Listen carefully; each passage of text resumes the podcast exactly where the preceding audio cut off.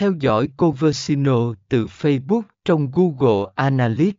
Phần 14V Theo dõi và phân tích Conversino từ Facebook 1. Xem dữ liệu Conversino trong Google Analytics sau khi bạn đã thiết lập Conversino Tracking cho Facebook và Google Analytics. Bạn có thể xem dữ liệu Conversino trực tiếp trong Google Analytics. Điều này cho phép bạn theo dõi tỷ lệ Conversino, doanh số bán hàng và các thông tin chi tiết khác về nguồn gốc của Conversino từ Facebook.